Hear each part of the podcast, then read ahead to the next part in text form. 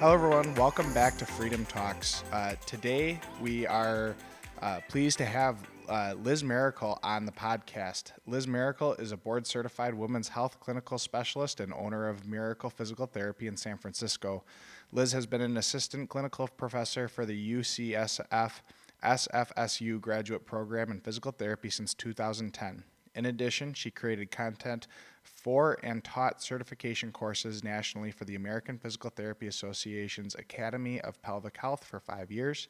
Liz was involved in, in the product design and continues to be involved in exercise program development for kGoal, the first smart pelvic floor trainer. She is excited about her new role as future Bay Area Clinical Director for Origin Physical Therapy, slated to open this year. When not practicing PT, Liz enjoys jumping on the trampoline or swimming with her three and a half year old daughter and running in the open spaces of Marin. Um, on the other end of things, uh, Penelope Van Austin, who is a physical therapist for Freedom Physical Therapy, um, she's going to kind of help me ask uh, Liz questions um, that are kind of more specific to um, uh, women's health, and she's obviously got a little bit more knowledge than I do uh, about that. So she's going to help us out today. Penelope has been a PT for 18 years. She practiced for her first 10 years in San Diego, California, where she saw a diverse patient population in hospitals, nursing homes, and outpatient sports clinics. For more than half of her time there, she had the opportunity to rehab the city's lifeguards and law enforcement rescue teams. Since beginning her career, Penelope has taken extensive advanced coursework in manual therapy and optimizing body control and function. Her treatments encompass viewing the body as a whole system when treating an injured area. Her extensive background allows her to successfully improve the quality of life for patients suffering from chronic pain conditions. She also has a strong experience in neurological rehab, sports medicine, and orthopedic care. Penelope has joined our women's health team, providing women's health services for pelvic pain, incontinence, lumbar pelvic, and hip dysfunction, prenatal and postpartum care. In addition, she has been trained in skilled, trained and isn't skilled in treating temporomandibular joint dysfunction. In her free time, Penelope loves traveling and spending time with her husband and two children. So, after those uh, intros, we obviously have a lot of expertise on the call um, in women's health, and that's what our main focus is going to be today. Uh, Liz and Penelope, how are you guys? Feeling great. It's raining a little bit here in San Francisco, unusually, so uh, a little bit of a different well, it, I, am pretty sure it's all of like five degrees here in Wisconsin. So exactly, we got actually some nice January sunshine behind us. Um, it it is su- it is sunny out. That is the only thing we've got going for us right now. Um, all right. Well, as far as uh, the the topic today, our, our, main topic is going to be the kGoal product that um, Liz uh, helped develop, and um, Penelope's obviously going to help me ask questions about that kGoal product. But first, um, we had the introduction, but I really want to get to know Liz um, and, and, about your uh, physical therapy company and about your mission with women's health and how you got into women's health and why that um, has been kind of the primary focus of your, your treatment. Absolutely. So, you know, I kind of came into women's health down a circuitous path. I think I don't think most physical therapists enter PT school thinking that they want to be a women's health therapist. Most PTs were in sports, injured themselves, got physical therapy, decided that they wanted to be a PT, right? So I started out my journey thinking that I was going to be like a PT to the NBA. That was my goal, like when I was in high school, um, because I injured myself playing basketball. That's how I came to physical therapy. Um, but through a course of events, um, I kind of I, my best friend's an obstetrician. And she called me up one day and she had a patient that had pelvic pain. And she said, Liz, I can't find anything wrong with this woman, but I know that she needs help. I'm sure, do you know anything? What could we do? And I said, you know, I think that there's some people that do that. I got one lecture in PT school, so why don't you find one of them? Um, and she was in Ohio at the time. And she said, you know, I've looked and there's nobody. You have to do this. And I said, well, first of all, even if I get the expertise, I'm not going to be ready. like, I'm not going to be able to help this patient in time. Um, but she kind of started selling me on it and kind of the closeness that you have with the patients and that really intimate relationship. And it turned out that my boss at the time had been a women's health therapist before she went into management. And she had all of the what's now called the Academy of Pelvic Health to the American Physical Therapy Association. Back then, it was the section on women's health. Um, she had all of their journals. And so I started reading them and I got really interested in it. And then as I started practicing it and working with women, um, it just it really kind of filled that desire to connect with people in a way that was different than orthopedic for me, um, just because they were telling you more intimate things about their life. Um, and it just it was extremely rewarding and still t- still is. Um, in terms of you know what I'm doing with my company and kind of my transition to working for Origin Physical Therapy and San Francisco, which is an LA based company, um, is really just trying to provide women's health to more people. So, my clinic, as of right now, Miracle Physical Therapy, I've been running for about 10 years, has been a cash based clinic. Um, I haven't taken insurance, which means that it's not as accessible to as many women. Whereas Origin Physical Therapy takes insurance and they're looking to really expand in a way that makes it available to everybody. And that was one of the things that got me interested in kGoal in the first place was it's a biofeedback device that's direct to consumer. So that means that people who are living in rural areas or areas like where they couldn't find women's health PT just because there aren't as many of us as I would like for there to be, um, this was kind of an, an, opportunity for them to try to get in touch with their pelvic floor muscles, strengthen in a way when maybe they didn't have that one-on-one um, relationship with the PT. And what I'm finding now is that it's extremely helpful in virtual care. So, because of COVID, we were all kind of thrown into virtual PT. And in women's health, that's particularly difficult because um, if you're doing orthopedics, sure, you can watch somebody do a squat on the screen and give them tips on how to change it or kind of talk them through a, a special test that you want to do to figure out what their impairment is. But you can't see the pelvic floor muscles because they're inside the pelvis. Well, technically, you can see them, um, some of them from the outside and what they do, but I don't think that anybody is going to crawl up to a camera to show you that. so I'll often have patients like describe it for me when they look at themselves with a mirror. Um, but having a device like the kGoal has actually been a, a game changer for me because I can have the patient use the device off camera and then they can share their phone screen with me so I can actually see in real time what their pelvic floor is doing on the kGoal screen. And it gives me a really good idea of kind of, of where they're at.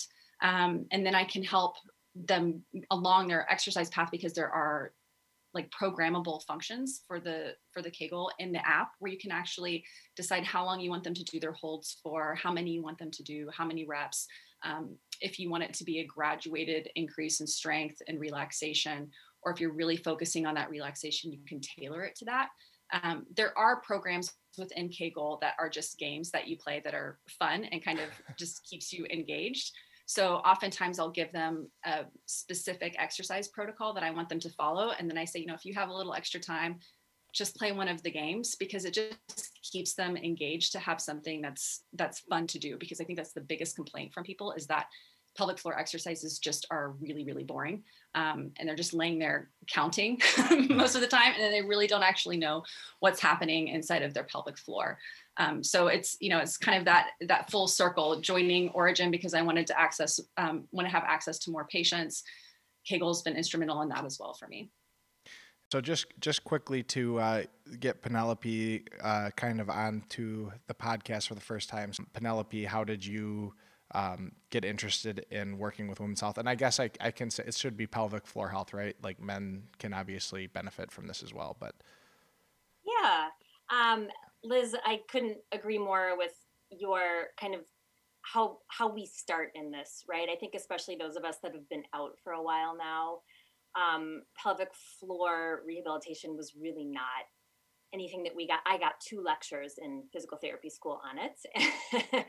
so um, my focus was always orthopedic, sports medicine. I was injured as a gymnast, um, found PT by way of a shoulder injury, and um, just was in, fell in love with the profession. Um, I, as an orthotherapist, um, my treatment philosophy really is one of a comprehensive I, if somebody has an ankle injury i a lot of times end up treating the neck you know or the pelvis or i'll come and kind of go full circle with the patient and it was really a natural um, kind of progression for where i would go next. Um, the pelvic floor is a collection of muscles and we as physical therapists treat muscle dysfunction and movement dysfunction and why should those muscles be excluded um, they really are so important when you're trying to fix a movement dysfunction in a lot of people and a lot of people really don't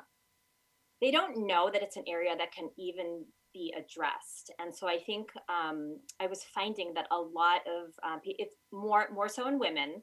Um, um, um, I think maybe because they're more vocal about it at times, but they really were suffering from conditions that could really be affected with physical therapy. And I think that my interest really, really peaked when I had my first child um, nine years ago. And I had a pretty traumatic experience. Um, uh, by all accounts, the birth was normal and, and um, you know, things went well, but he was positioned in such a way that it was a pretty traumatic um, fallout of pelvic floor dysfunction for me after he was born. And um, the options I got from my OB at the time were, well, you could try a couple Kegels and see how that goes. And if we can always just do surgery. And I was 36 at the time. And I was thinking, and a physical therapist. And I thought, this, there's got to be more than this.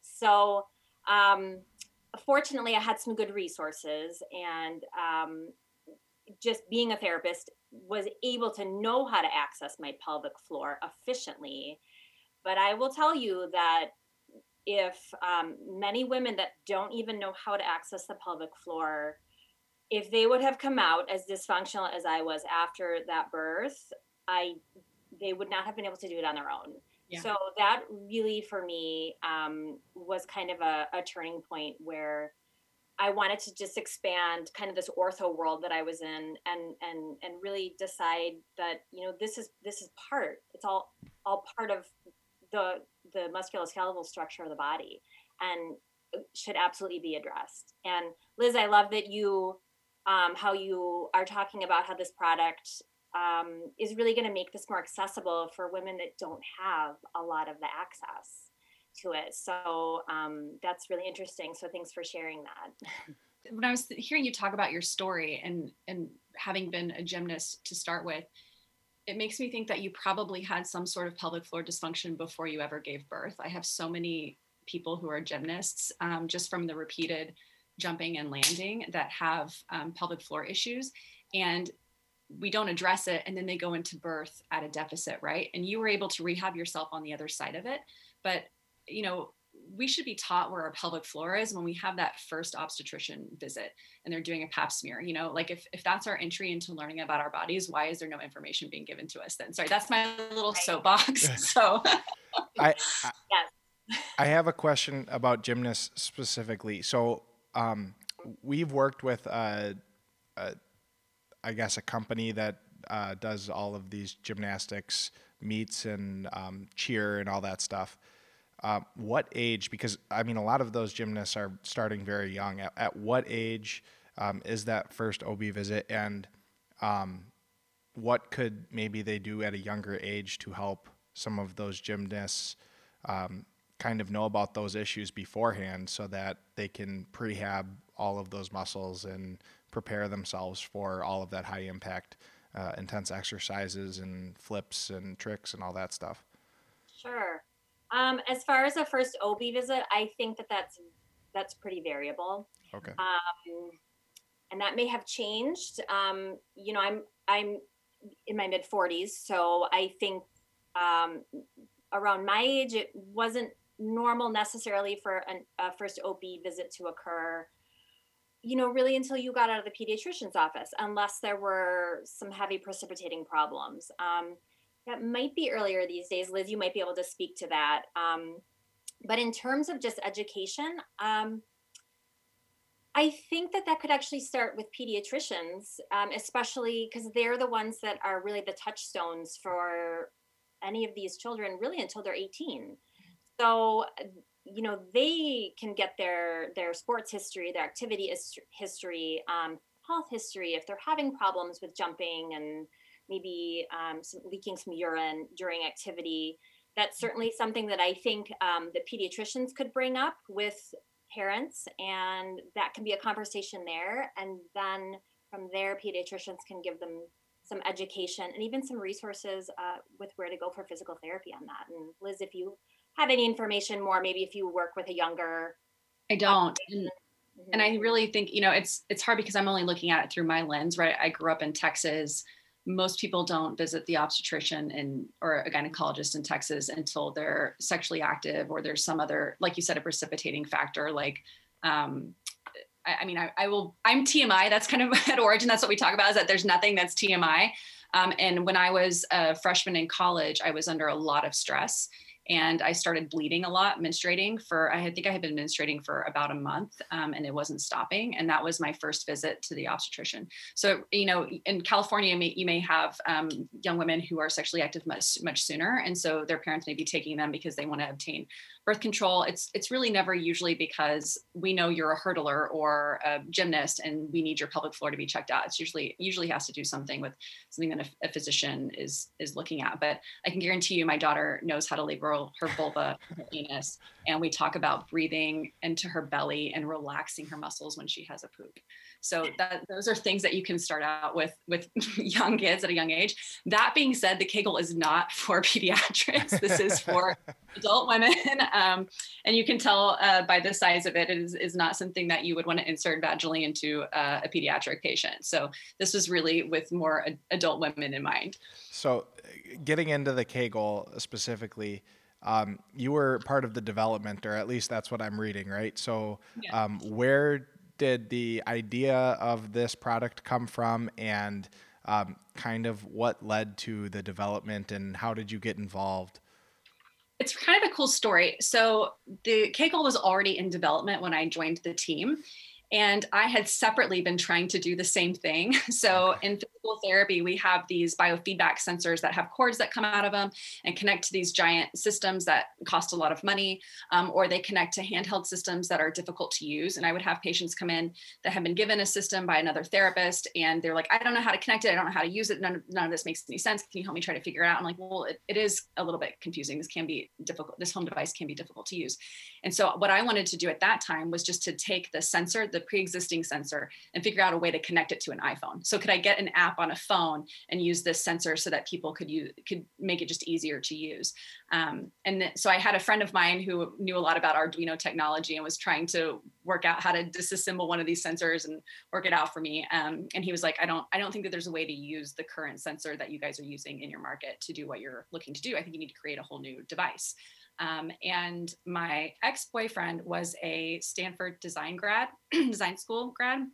And so I knew that he could connect me with the de- design school um, list of people. And so I reached out to them and said, Is there anybody interested in developing this with me? And I got in contact with an engineer who told me it was going to cost $100,000 to create one prototype. Yeah. I did not have $100,000 to create a prototype. um, and so I was lamenting about this to a patient, and she goes, Oh, I know somebody who's doing that. Would you like to meet them? of course. Yes, very much so. Um, and so, and, and I was, and I was hesitant, I will tell you, because um, the, the, the two main engineers working on this product were men. And I thought, okay, here we go. These are going to be two guys who are trying to make a product that is all about creating like an improved, tightened vagina for um, male penetrative intercourse, right? And I just don't want to go down that route. Um, I don't connect with people unless their mission aligns with mine, um, which is really to be like a female centered care and uh, after speaking with them it, you know and hearing their stories they were both married um, to women. And these issues were very important to them. Um, one of their wives has since had two children uh, which i just got some pictures from um, their snow days this week. So um, it's been so fun to be connected with them that they are that they are these allies of uh, you know femininity. And i would say my husband is in the same the same boat.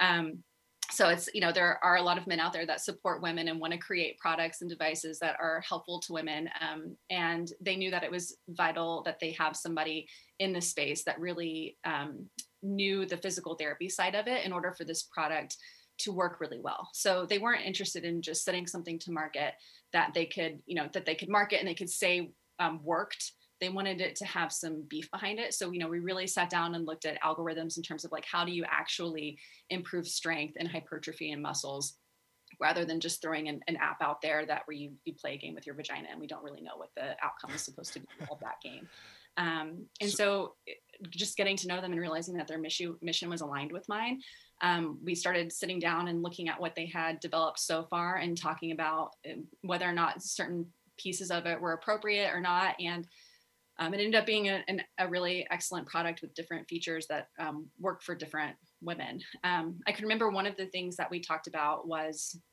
there is a motor inside of the device that vibrates. It's a haptic biofeedback.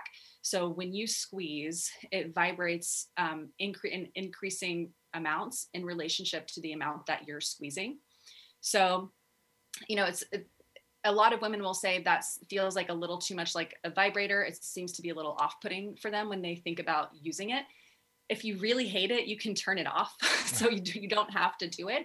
Um, and I always explain to people that that's what's going to happen when when we use it together. And then they usually find it extremely helpful because they can actually not just see on a screen what's happening with their body, but they can feel it inside of their body.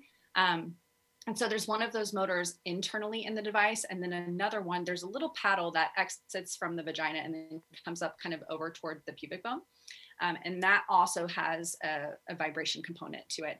And originally, I was I did not like the fact that it had a motor in the external arm that came up over the pubic bone because I thought that it would be too stimulating to the clitoris because of the position for it, um, and it would be distracting for women. Um, and i can tell you that from experience and from working with many people that that is not something that happens when you turn on both motors. And in general usually i recommend both motors for people who after birth are a little bit insensate. So they're not they're saying that they don't um, they can't they actually really can't feel what's happening inside anymore. Everything just feels much too open and much too loose or when they're having penetrative intercourse they can't actually feel their partner anymore or if they can't feel the device inside of them. So turning on that second motor on the on the outside gives them a little bit more feedback because we're we're tapping into different nerves than what's happening deep in the viscera. So it's it's it's one of those things where it's like when you the more you get more people to the table the more ideas that come up and you can challenge one another. Um, but also ultimately you end up with a better product when you have people from different backgrounds working on things. So i was grateful that I was outvoted on that one um, because it, it's a device. It's a feature of the device that I think is actually uh, very useful. Did what were you three the final team that kind of put that together? did you guys bring anybody else in? There was there was also another female engineer that was working on the on the product as well. Okay. Um, she and she helped with a lot of the design elements. Um, yeah. Okay. Um, and then so just specifically so were you uh, along with some of the input on the features and um, whether or not you thought those were appropriate or not and being challenged on those and working through some of those issues was a lot of it? Because i'm assuming it's not just the device right? It's also the software that comes in the app um, and the programming that's within that. Um, and so how i'm assuming you affected that greatly um, in terms of how the programming went and what I'm sure the games, making sure the games that you can play on that device are uh, appropriate and that are going to strengthen the the right muscles. Correct. Right. Yeah. So that was part of what we were working on was looking at um, the one of the games on on the app is called moving target and so in that game what you do is you insert the device and you squeeze and you hold for 10 seconds. This is what typically a pelvic floor physical therapist would do with you if they were doing a manual vaginal exam is they would insert um, a gloved finger and ask you to squeeze for 10 seconds and then they would look at um, different aspects of your squeeze. So this device is really just looking at squeeze pressure and how long how how much squeeze pressure you have and for how long you're holding it. But it can see okay you can hold this squeeze for five seconds or you know this is this is how much pressure you can affect on the device. So it takes that initial reading and kind of uses it like a one rep max um, like we would do for strength training. And then it develops the rest of the algorithm for that exercise program off of that one rep max. So it's never, it's going to have like, there's like a little line that goes up and down on the screen and you follow the line with your pelvic floor. So that line is never going to go all the way to the top of the scale if you were only to, able to squeeze with your, um, with your squeeze pressure to like half of the scale, right? So it's working within your tolerance, but also goes to push you a little bit harder on what you're doing. Now, that particular game doesn't look at the length of your hold. So if you can hold it for five to 10 seconds, it's kind of a set game. But if I'm working with a patient individually and I ask them to go to that screen and use the moving target screen, I can count on, you know, with a timer and see how long that hold is for. And then I can go in and custom program uh, an exercise for them that looks just like the moving target exercise, but it's more customized for them individually. But if you don't have a PT that can do that for you, then the moving target works pretty well. And for and the and the customizable program is actually relatively new for kGoal. We just started out with the games. Um, and so it has been working quite well for people without the customizable program. So I don't want people to think that they have to have a PT who can program it for them in order to use it.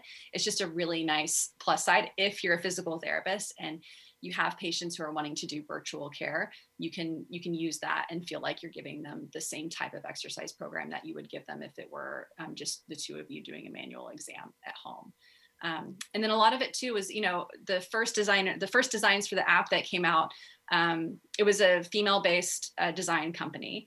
And when we got the drawings back, I said, it looks like a football field. like literally, it was like green with like white hash lines. And that was like how you were measuring your squeeze pressure. And I was like, I, I looked at the chair and said, was this, uh, did a guy design this? Why does this look like a football field? like this is not going to resonate with with most women i mean i know that i mean i will say my aunt is super into university of texas football like probably super fan more so than any other man that's out there but we're not designing it just for her we're trying to make it accessible to everybody um, and they were like it's a female led team so they brought that feedback back and then they brought back, you know, and, and trying to make sure too that we weren't like going the other way like it has to be butterflies on the screen and pink and purple and and it's like i mean that's not how all women are, right? So like let's just make it a simple design that's accessible to everybody, that are colors that are not off-putting, that are easy to look at. Um, and th- that was kind of the the thought process behind it. So I have a, a question if you wouldn't mind. Of, of um, course, yeah. I was just about to throw it over to you because I know, um, yeah, you had some questions about the product. Yeah. Um, so is is this so Liz? This is meant to be able to be purchased by um, women that might not have access to physical therapy, correct?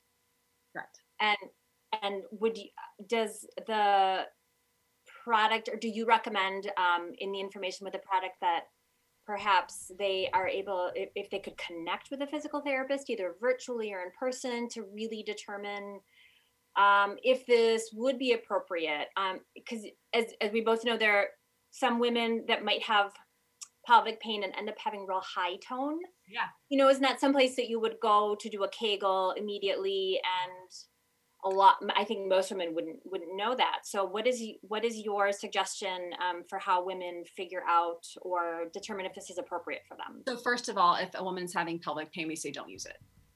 Okay. Right? so this is not if you have a, what we call a hypertonic or overactive pelvic floor that's tight and weak um, this would not be your first go-to. And we refer back to physical therapists all the time because that was one of my concerns was like are you trying to replace pts because you cannot um, we are very vital in terms of um, our expertise and our knowledge around this. And you know i'm sure someday there will be a wonderful device that could ask all of the correct questions with all of the algorithms to make sure that um, that's happening. But that's in, you know and we get a lot of customer service questions from people before they purchase it um, asking whether or not it's appropriate for them. And then we'll answer it to the best of our ability or we'll refer them back to their physician for a referral for to pt if that's what um, we think is necessary.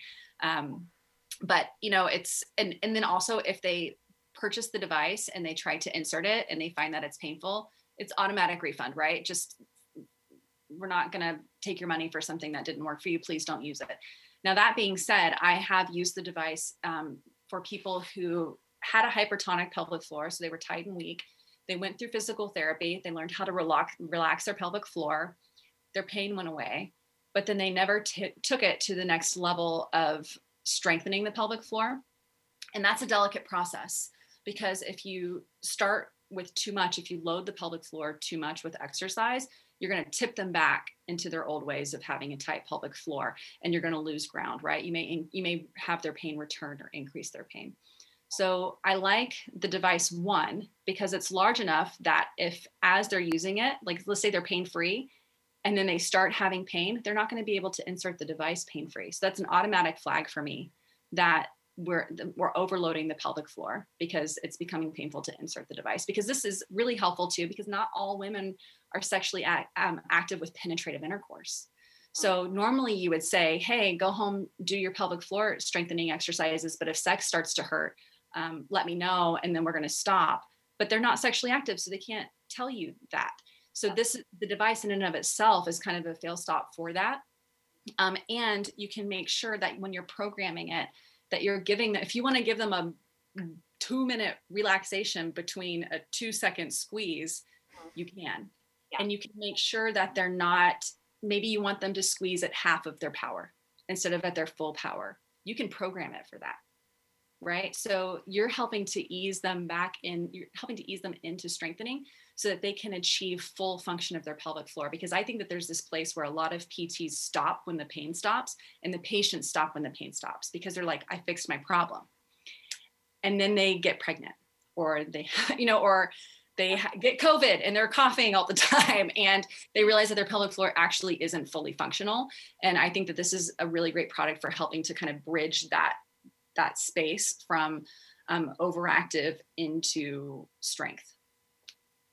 Absolutely. Because I I completely agree that a lot of people use pain as their marker, but once we reduce pain, yeah, you have to restore the function, and that usually comes with strengthening. Then, but like you said, fine line that you're skating all the time with yeah. what's enough and what's too much. So, okay, Penelope, did you have any other follow ups to that, or did you have any um, other questions for for Liz? You know, I think um, I had one that I think she's been answering all along um, about the programmability of it. Okay. So, uh, yeah, wanted to, like you said, some patients need um, when they're, especially when they're high tone and they're trying to learn how to relax. We need more than maybe a pre-programmed five or ten second relax window. Like some some patients might need 20 seconds or 30 seconds or wherever they may be in that so um, yeah based on what you're discussing with the parameters and programmability it sounds like that that is all very custom so. Yeah. And there are when you're going through the programming of it i'm like i can just pull it up really quick on my phone as we're talking about this. Um, it does limit the amount there's an, a limit to the amount of time that you can do a relaxation or a squeeze for but you can just add that um, element in again. So let's say you i think let me see what the um, limit is on it because I don't know it by heart. Let's see. So the rest limit is right now 15 seconds. So what you do is you add rest 15 seconds, you add another rest 15 seconds, another rest for 15 seconds, right? So you just add those elements in, um, or else it would be exhaustive. You'd be scrolling forever um, looking at how much you have there. And then the same thing for the squeeze the max right now for the squeeze is 15 seconds. So if you wanted to have a 30 second, you would just add two squeezes back to back for 15 seconds and it would just hold the bar at that at that height and you would you could increase your length of squeeze time.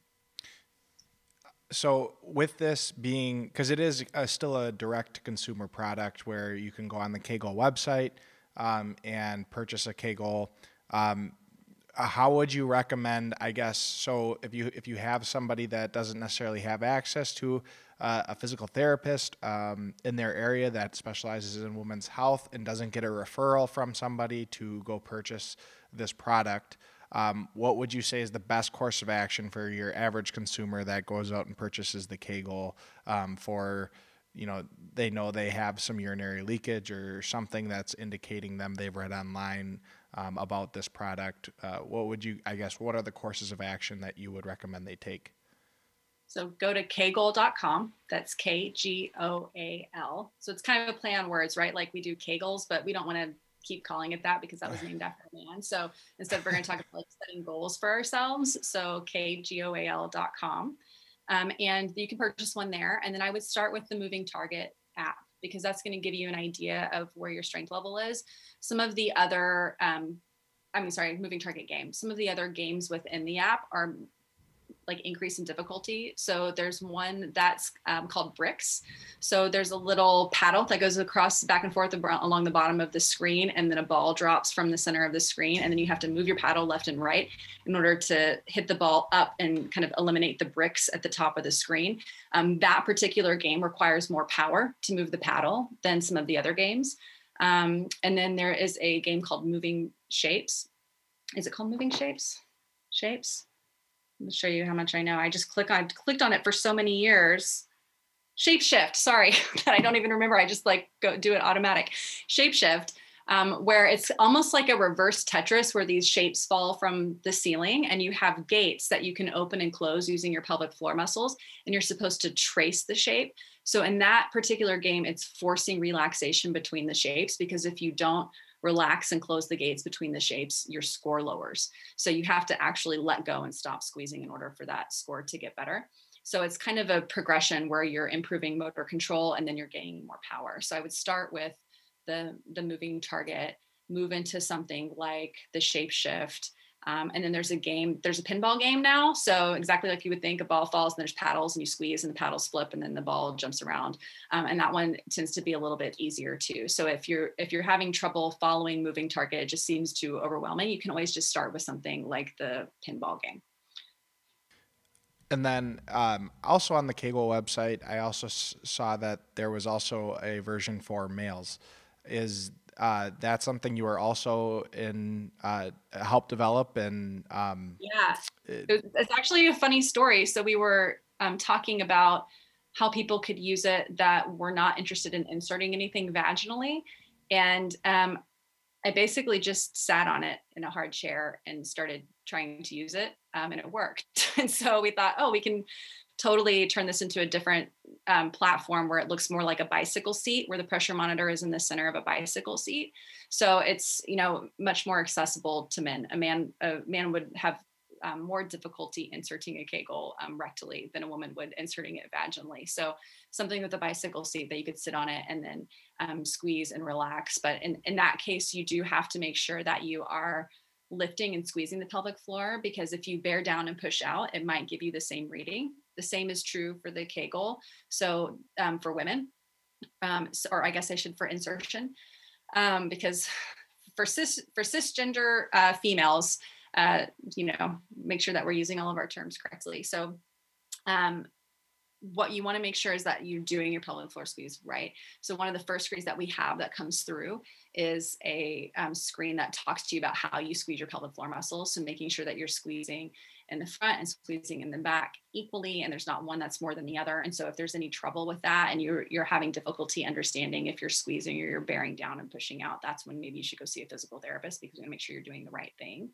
Um, I will say sometimes the kGoal slips out when people are using it. Um, and that is that doesn't mean that you have a a, a giant um, gaping introitus necessarily. It's just slippery, and most devices like the kGoal or any other one that you would insert is going to slip out. So it makes it a little bit easier to use if you just um, pull your underwear up over it. You can still get the Bluetooth signal through your underwear, and it will just hold it in a little bit better. Or you can use the tip of your fingers to hold it in, as long as you're not fully covering the external paddle with your hand, because the um, Bluetooth connection exists in the external panel. Brady, that actually brings me to several questions that I have, if you wouldn't mind. Okay. Of course. jumping in. Um, so one of the questions I did have was, um, is it meant to be, um, is it able to stay in place without holding it? I know some devices need to be held and which can be challenging or can limit. Obviously, mm-hmm. you want to try to do this with a higher level activity like squatting or running or what what types of activities uh, can you do all those higher level activities with this it, it depends on the person yeah i've definitely i'm definitely able to use it squatting so i can insert it pull my pants up over it and i can do squats with it no problem but you have to remember what the weight of it is so i i can't speak exactly to the weight i wish i knew exactly how much it was I want to say 80 grams. I'm not certain. Don't quote me on that. We can talk, we can circle back with the engineers and ask them. But so if you were using a product like a vaginal weight, with somebody and they could retain that same level of vaginal weight, then they would be able to retain the kGoal and standing. And that's how I would judge it. Um, so that way you're not having a, they're not feeling like a failure because they inserted it in standing and then it fell out, right? Just keep trying, keep doing your exercises, um, lying on your back or inside lying or, or sitting until you can get to that point where you can like, do it. In- right. So like anything else, you would just minimize gravity until you had the mm-hmm. strength to do totally. an anti-gravity. Um, and then, are there any contraindications, um, like pelvic organ prolapse, um, any any internal conditions, or that would that you would say, other than the pelvic pain, you know, that that we as physical therapists would look at and say that this is a contraindication right now for this? I would say certainly if a woman is pregnant in her first trimester and has a history of miscarriage, or has had vaginal bleeding or a history of cerclage. So that's when the cervix is not fully closed and they've had to tie something around it like a purse string to keep it closed to maintain the pregnancy. Those are instances in which I would not use the kGoal. So um, it is not FDA cleared for use in pregnancy. That being said, I used it in pregnancy. Um, it's made out of medical grade silicone. Um, it's about as safe as keeping your cell phone in your pocket um, in terms of the connectivity of it. Um, but if you have any concern at all, you should always talk with your physician before you use a device. Um, the thing I will say is women have penetrative intercourse all the time when they're pregnant.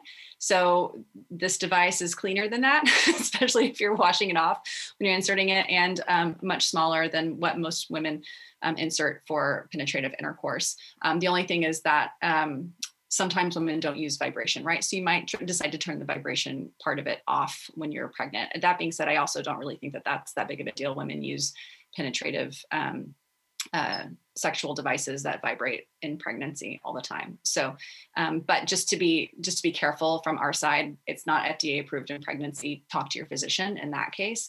We do get a lot of questions. A lot of the prolapse questions is totally safe to use in prolapse. So the fact that's you know usually when women have prolapse, they have a, a stark impairment in their pelvic floor strength, right? So they may have to do something where they can manually push their organs back into their body before they insert the device. Um, I would typically recommend if they're using a pessary, which is kind of like a little, um, I, I, call it like an ankle brace for the pelvic floor. So it, you, it goes in and it just kind of holds the organs up. So you might want to remove that before you go to insert the kGoal and use it. Um, but there's not a there's not a contraindication unless the woman is experienced unless she has a lot of vaginal atrophy and she's bleeding. So her tissues are um, so fragile that they're bleeding and any kind of insertion would cause bleeding then i would not use it. In that case go back and talk with your physician about what you can do to address the vaginal bleeding and then I do have a question uh, if there's any research available, um, if there's been any correlation between kGoal use uh, with reduction of urinary leakage, either at rest or with higher level activity, and where would we be able to find that? So we have not done any research on our own. Really, the kGoal device is meant to be um, something to help you stay active with your exercises. So we're not making claims that this device cures a diagnosis we're saying that this device helps keep you compliant with your exercises. So there's plenty of research out there that biofeedback is helpful for pelvic floor strengthening, that pelvic floor exercises, Kegels are helpful for those conditions that you've listed. So, um, you know, I don't, I think it would be more about does kGoal improve compliance with pelvic floor exercises um, because that's usually where things drop off is that people just don't do their exercises and less about does this particular device because it's really no different than any other pressure biofeedback device on the market in terms of how how it works. Um, so if i had the opportunity to do something like that do are women more compliant with use of a kGoal versus just regular exercises that would be the research study that i would do. Um, but no we have not. We don't have any particularly that we've um, put out Okay, yeah, thank you for that's um, interesting. That um, an interesting take on why you would you would have developed this device, and because I think that's there's not a lot of research actually that's been done, as far as I know, on what makes patients more compliant with exercises. Yeah. So there is was one study from a long time ago. It was like 1985, and it was an audio tape that talked the women through the exercise. Like, okay, squeeze, two, three, four, relax, two, three, four. And they found that the audio tape did increase compliance in comparison to not having the audio tape. So I think it's like so ridiculous that we don't have anything more recent than that. But it's but it's the same concept, right? It's somebody leading you through the exercise. Yeah. It's the same reason why patients who have more frequent visits with their physical therapist do better because they're actually stepping in the door and doing their exercises versus going home and not being compliant with their home exercise program. Right. Something we all struggle with as therapists, I think, trying to personally too are you kidding like i've got a kid like I, I, know you know i'm i am the one like the least judgy pt you're ever going to find you come in and talk to me and tell me that you didn't do your exercises this week i'm going to be like yeah i get it because covid yeah. so because life because right uh. children and work and i yes i don't know if i've ever scolded anybody for having a life right? Yeah so it's it, it, it it happens. It's fine right? So we just do the best that we can do and we do as much as we can do. Um, and and if there's something if there's some trick like i feel like a lot of what we do as physical therapists is behavioral therapy. So tying an action to some other action you're already doing so that it becomes a habit. Yeah. but unfortunately with pelvic floor exercise it can be really hard to tell a woman just do your pelvic floor exercises when you're brushing your teeth because maybe they're brushing their teeth and standing and they don't have the ability to lift their pelvic floor against gravity.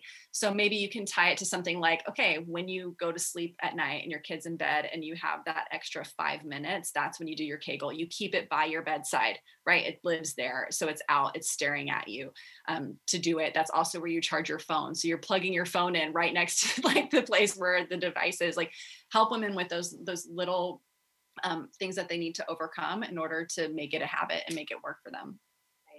Is there any other takeaway points that you would like to share about kGoal? I mean, obviously, I think it's uh, it, it, sounds like it's a great device. I think um, we could probably even uh, maybe put some information about it out at Freedom. Uh, but uh, yeah, do you have any any takeaways or?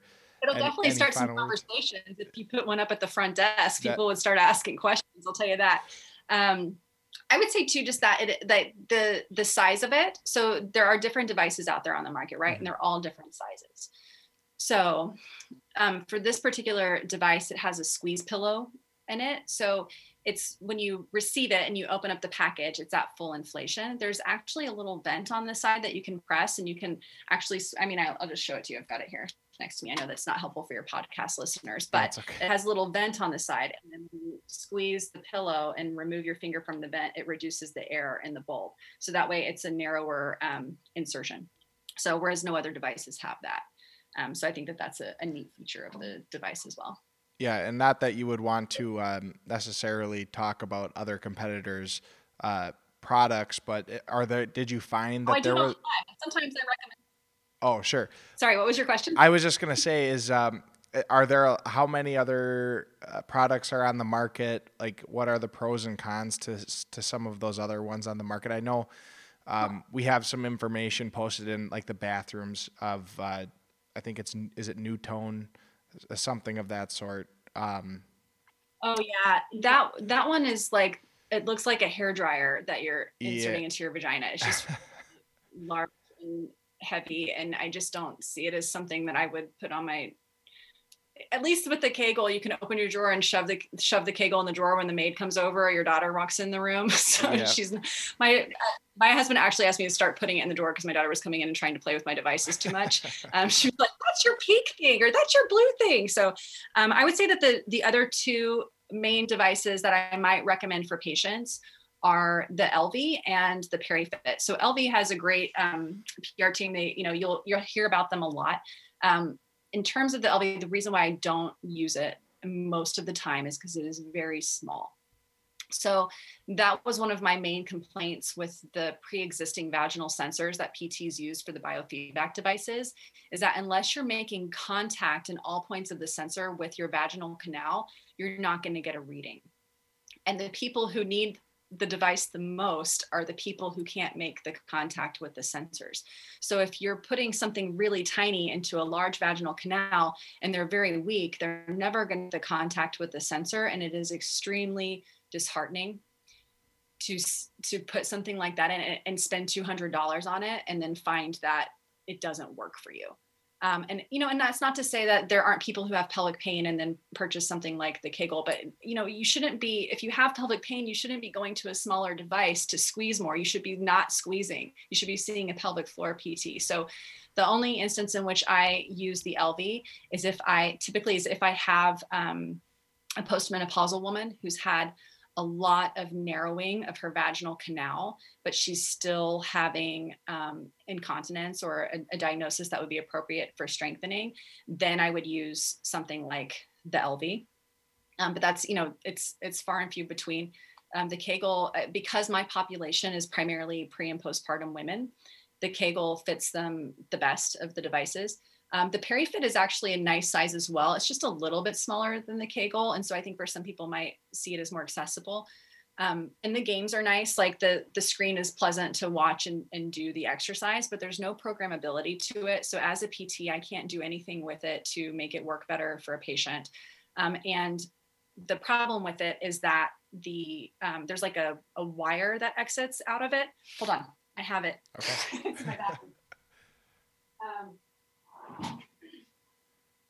so there's a at the at the tip of the device. Again, sorry, podcast listeners, but maybe you can go online and research this for yourself as well. So, with the PeriFit, it has um, an it's like a long device that you insert vaginally, and then at the tip of it is a looped wire that connects with your iPhone all of these devices slip out. Vaginas are slippery. So for most people, they're having to kind of hold it in a little bit. You're not allowed to touch these wires. If you touch these wires, it disconnects the connection between the device and your phone. So it's extremely frustrating to try to keep it in and not touch the wires and lose your connectivity. So that that's problematic for me as well. Um, but it's you know otherwise again it looks like it's medical grade silicone. It's it's an attractive product to view. You can see that the diameter is just slightly smaller than the kGoal at the end for insertion. Um, but you know, if you're if you're looking at that, to me, the the kGoal would be the obvious choice. Um, and I and I know that that sounds like I'm selling my own product, but um, I actually don't really make any money if you buy more kGoals. So it's really just about trying to get this out to people so that they can learn about it and have options. That's that's really like that's really all I care about is that I feel like as women we are so underserved and there are so many ways in healthcare in which and, and I'm sorry Brady like I oh, you know I don't blame you I will say I don't blame you. I don't blame my husband for the patriarchy. Um, but there are just so many instances and in where things like small things like blood lab values right are all based on what's right for a man and not what's necessarily best for a woman. So we have to be thinking about like how can we increase female access to healthcare and appropriate healthcare and how can we think about solving the problems that they have? Like my mom wore menstrual pads that had a belt with like straps on it that clipped to a pad. Like i would never do that. That's insanity. You know what i mean? like I, never... I remember seeing them and going oh my gosh what? Yeah so i yeah, yeah i love that perspective because i i agree. Part of what I think as physical therapists too, we really have that empathetic part of healthcare mm-hmm. and that time to spend with patients that a lot of uh, medical professionals don't these days. So we really still have that piece. And I think um, also as um, as women, um, knowing what issues women face and how underserved, like you said, they really are, and in in some instances, what conservative treatment can do for them is oh. Yeah Absolutely. I can't even imagine how much money we sa- save the healthcare system through conservative treatment, just as physical therapists across the board, right? Like right. if we're able to solve something conservatively that they don't end up going for a shoulder surgery or a prolapse sling surgery for like, oh my God, it's insanity. Absolutely. um, so, I mean, that's awesome. And, and the one thing I will say is if you didn't believe in your product, I think there would be a problem, right? Like you were the one that gave all the design input. So yeah, you should be confident that uh, that that's the best uh, product on the market. So um, it, it's good. Uh, Liz, thank you so much for coming on and, and sharing your perspective and sharing your, your story and sharing about what the kGoal can do. And Penelope, thank you for coming on and um, helping me ask the appropriate questions and uh, providing your perspective, perspective, perspective as well. Um, any closing remarks from anybody, um, or did we cover everything that we needed to cover? I would just say that if any of your listeners wanted to reach out to me directly, they could email me. My email is liz at theoriginway.com. All right. Is there anything else you'd like to plug, Liz?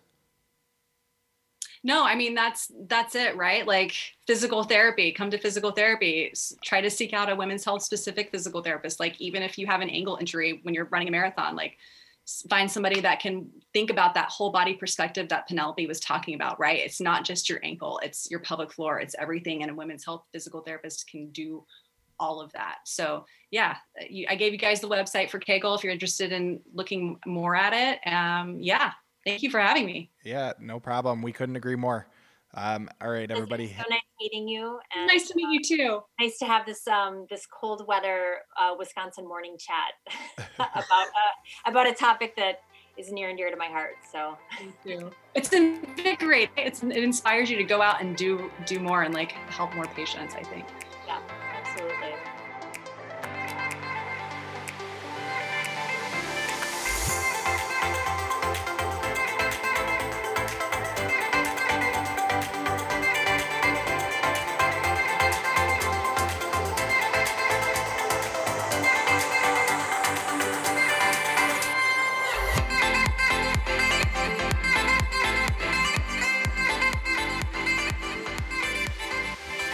This podcast is brought to you by Freedom Physical Therapy Services, providing one on one comprehensive physical and occupational therapy services, including women's health, chronic pain treatment, TMJ, and more. With four locations in Fox Point, Grafton, Brookfield, and Mukwonago, Wisconsin. More information at freedompt.com.